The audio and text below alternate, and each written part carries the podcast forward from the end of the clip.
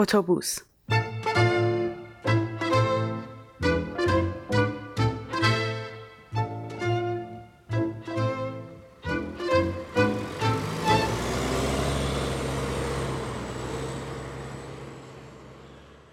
بعد از یه روز شلوغ تازه سوار اتوبوس شده بودم. اتوبوسی که چند تا ایستگاه بیشتر با خونم فاصله نداشت. اون روز توی دانشگاه کلاس یوگا داشتم. برای این کلاس باید یه زیرانداز ابری همیشه همراهمون باشه که حرکت رو روی اون انجام بدیم. رو همون صندلی جلوی اتوبوس نشستم و از خستگی سرم رو تکیه دادم به شیشه پشت سرم. وسایلم هم گذاشتم روی صندلی کنار دست. داشتم فکر می‌کردم و بعد از یه روز خیلی شلوغ آرامش می‌گرفتم که اتوبوس ایستاد سر یه ایستگاه تقریبا دو تا ایستگاه مونده به اونجا که من همیشه پیاده میشم پیرمرد سوار شد کارت اتوبوسش رو اسکن کرد دید جا برای نشستن نیست همونجا سر پا ایستاد. اصلا که برمیگردن خونه همیشه اتوبوس از حد معمول شلوغ تره چون همه برمیگردن خونه هاشون خیلی وقتا جا نیست که خیلی ها بشینن. تا نگاه پیرمرد رو دیدم وسایلم رو از روی صندلی بغل دستیم برداشتم و صداش دادم آقا آقا. انگار نمیشنید. دستشو گرفته بود به دستگیره ها و پشتش به من بود. از جام بلند شدم و آروم زدم پشتش.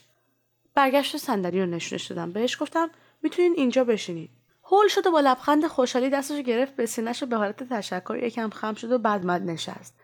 برگشتم و منم روی صندلی خودم نشستم. حالا وسایلم کف اتوبوس بود خودم نشسته بودم کنار اون پیرمرد باز دوباره سرمو چسبوندم به پنجره که استراحت کنم.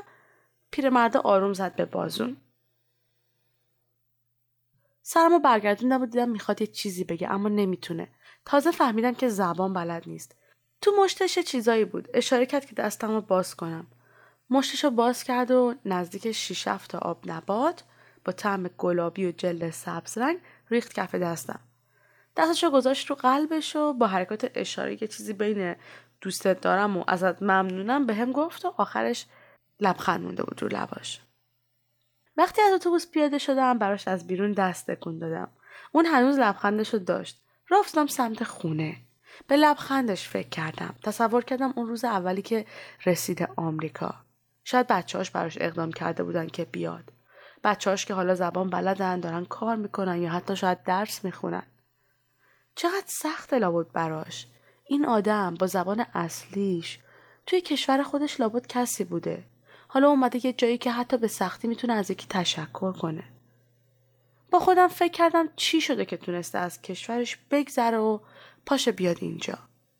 اصلا شاید موقتی اومده شایدم دائم. شاید می‌تونه برگرده کشورش ولی شایدم نمی‌تونه.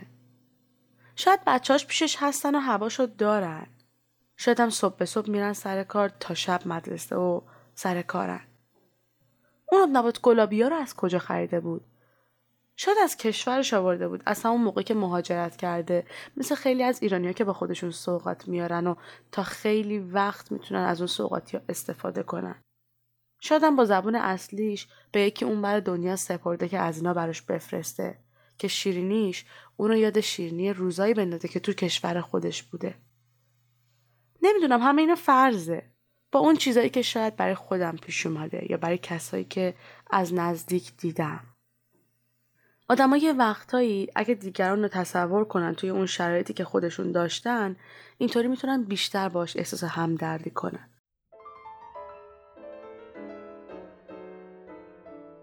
امروز اتفاقا یه بسته پستی از طرف خاله توی صندوق پستی بود. هر چند وقتی بار برام یه بسته میفرسته پر از آجیل و کلوچه و محصولای ایرانی. گاهی به این فکر می‌کنم که خاله تاهره وقتی سی سال پیش از ایران رفت بیرون و هیچ فامیلی رو نداشت زبونم بلد نبود چیکار کرد. دختر خالم که با هم حرف می‌زد توی یه جمله تمام اون دلتنگی رو به هم گفت. وقتی تو کافه با هم نشسته بودیم گفت شکوفه فکرشو بکن ما هیچ کس رو نداشتیم. هیچکی. حتی می‌گفت هیچ تصوری از اینکه دختر خاله چطوریه یا فامیل چطورین توی ذهنش نمی‌تونسته تصور کنه. آدمایی مثل اون آقای توتوبوس کم نیستن.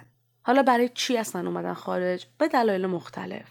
درست البته خیلی غمانگیزه ولی یه خوبی که داره اینه که آدمای مسن همدیگر رو خیلی خوب درک می‌کنن. مخصوصا کسایی که از یک کشور خاص به مهاجرت اومدن از اینکه لحظه ها رو با هم سپری کنن واقعا لذت می‌برن. مهاجرت سخته دردناکه و سختتره برای کسایی که برای یاد گرفتن فرهنگ و زبان جدید باید تلاش بیشتری بکنن. آدما با روحیه های مختلف با این حس مبارزه می‌کنن تلاش می‌کنن تا جایی که بتونن. اینجا تسلیم شدن یعنی تموم شدن یعنی به جز خونه هیچ جاجات نیست. آمریکایی تا جایی که من توی این سه سال و نیم دیدم آدمای مهربونی هستن. حرف می‌زنن. یعنی اگه زبان بلد باشی و اونو هم وقت داشته باشن همیشه انقدر حرف واسه گفتن دارن که باید به زور ازشون خدافزی کنی. خیلی هاشون عاشق یاد گرفتن چیزهای جدید هستن. سعی می‌کنن مهاجرای خاورمیانه رو به خصوص خیلی درک بکنن. چون خیلی هاشون از هنر و آثار هنری اطراف ایران و خود ایران خوششون میاد. و خیلی هاشون می‌دونن که در مورد هنر می‌تونن از ما چیزهای خیلی خوبی رو یاد بگیرن. اینجا نباید تموم شد. اینجا باید شروع کرد. باید ساخت. باید مدارا کرد با درد دوری. باید وفق گرفت با شرایط. باید زنده موند و مهاجرای ناامید و به زنده موندن تشویق کرد.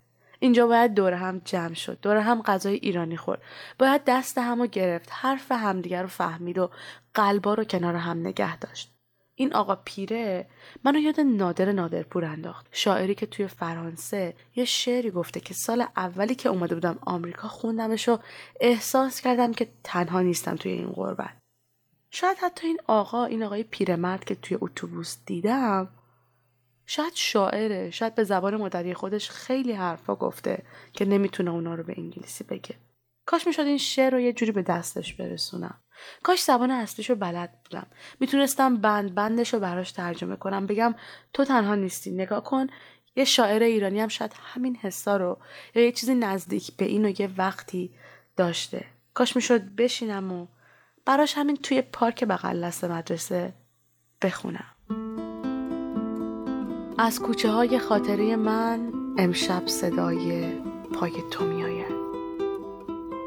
آه ای عزیز دور آیا به شهر قربت من پانهاده ای؟ اینجا پرندگان سحر در من میل گذشتن از سر عالم را بیدار می کنند اما شبانگهان دیوارها بسارت پنهانی مرا تکرار می کنند اینجا مرا چگونه توان یافت؟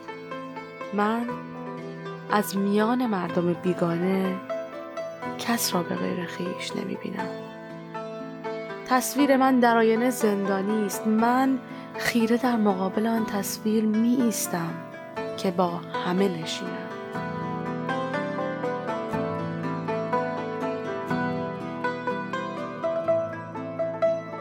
اگه با آدما حرف مشترک یا سختی های مشترک داریم بهشون بگین که تنها نیستن. مطمئن باشین هم حال شما بهتر میشه هم حال اونا. تا هفته بعد خداحافظ.